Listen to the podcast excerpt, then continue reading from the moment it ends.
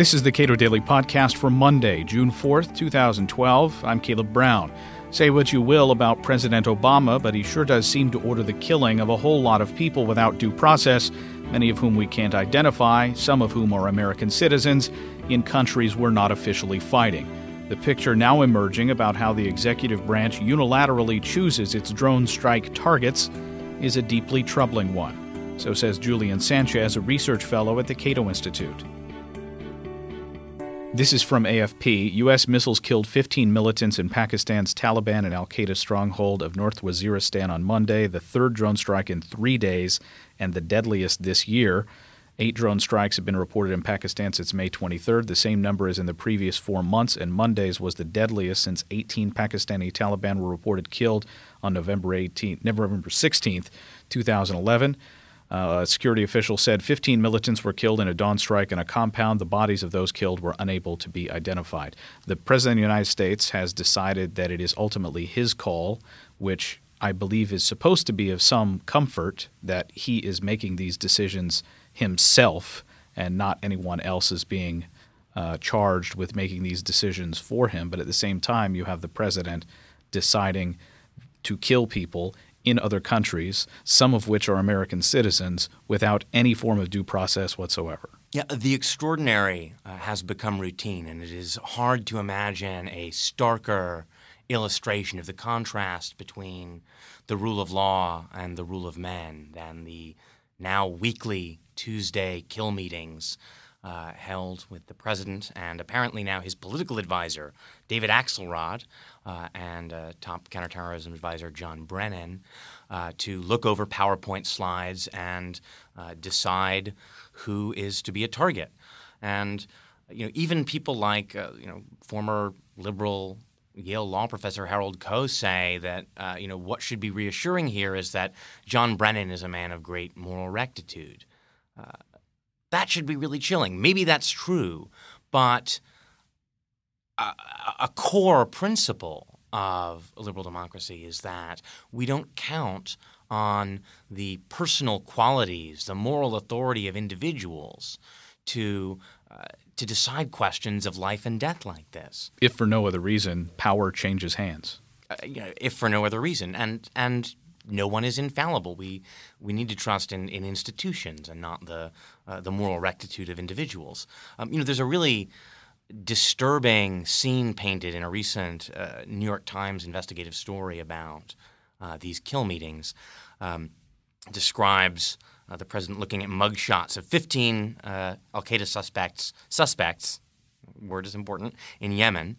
Um, it says several were Americans, two were teenagers, including a girl who looked even younger than their 17 years. And uh, according to people who were present, the president remarked, How old are these people?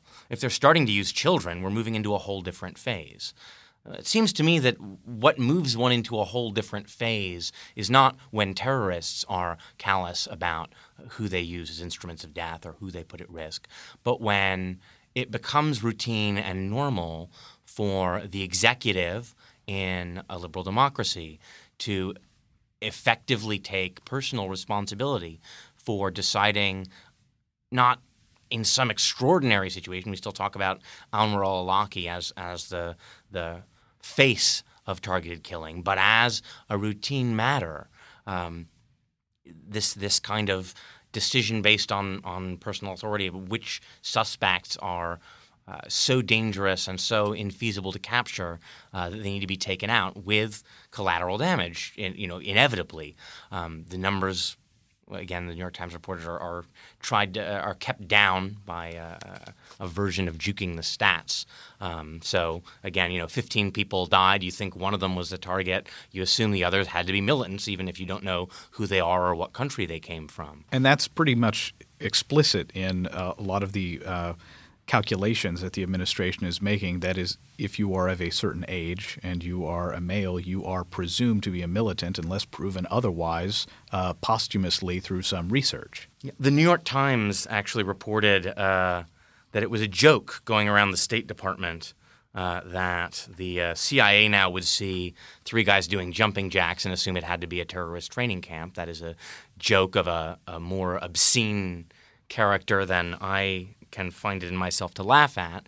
Um, but that kind of gallows humor, I suppose, comes with the territory when you begin undertaking endeavors like this.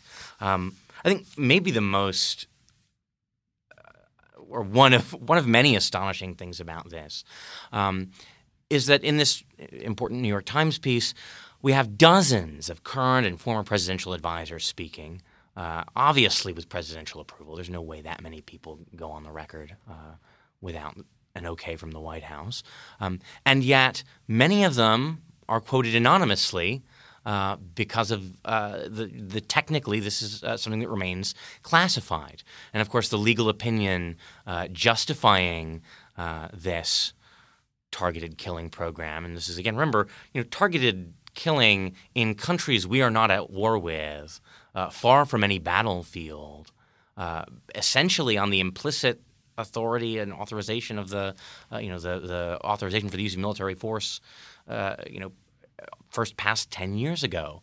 Uh, uh, but you know we should we should do a double take there.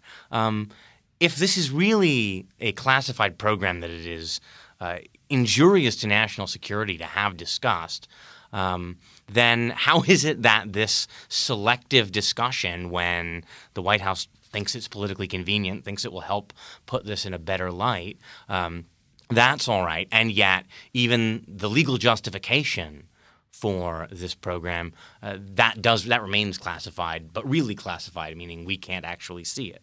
Um, you know, this is, I think, a, a, a, real cynical abuse of the idea of classification.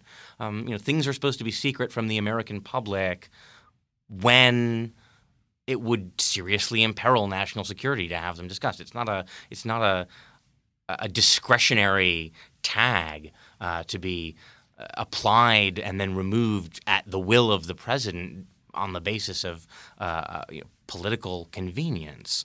We should assume that killing a U.S. citizen carries the highest standard for uh, you know whatever justification we could uh, come up with.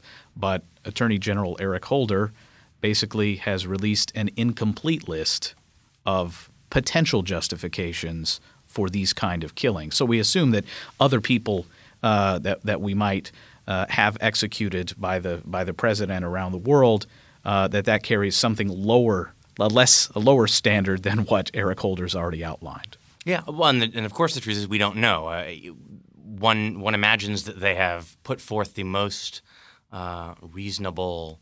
Uh, sounding list of, of, uh, of, qualifications, but it becomes clear again from, from the reporting that the standards are not nearly as high as one might expect. That joke about the uh, three guys doing jumping jacks uh, reflects, I think, a, a, certain amount of internal queasiness about the laxity of standards on, in particular, what were known as signature strikes. That is to say, uh, there isn't necessarily a known, identified, nameable target, but uh, there are suspicious buildings or facilities uh, in an area controlled by militants that meet certain abstract criteria. And so, uh, whatever, whenever you've checked off enough boxes, uh, even if you don't know specifically who's there, it meets the general criteria for a terrorist training camp or other facility, and so that becomes a target.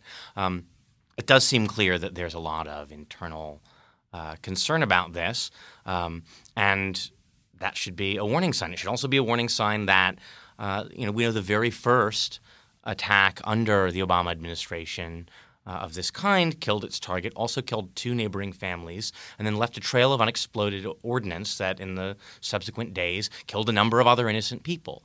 Uh, now, supposedly, these meetings were uh, initiated in an attempt to uh, tighten up those standards, but you have to ask are we creating more militants than we are taking out? You know, when you look at uh, some of the most recent foiled terror plots not uh, plotted by the FBI, um, you know, it's the the rationale is not. Um, you know, America is free, and so we hate America, or we want to establish a global caliphate. It's, um, you know, I'm outraged at what I'm seeing in Waziristan and in Afghanistan. I'm outraged by these reports of uh, the, the, you know, bodies of children and, and, and innocent families.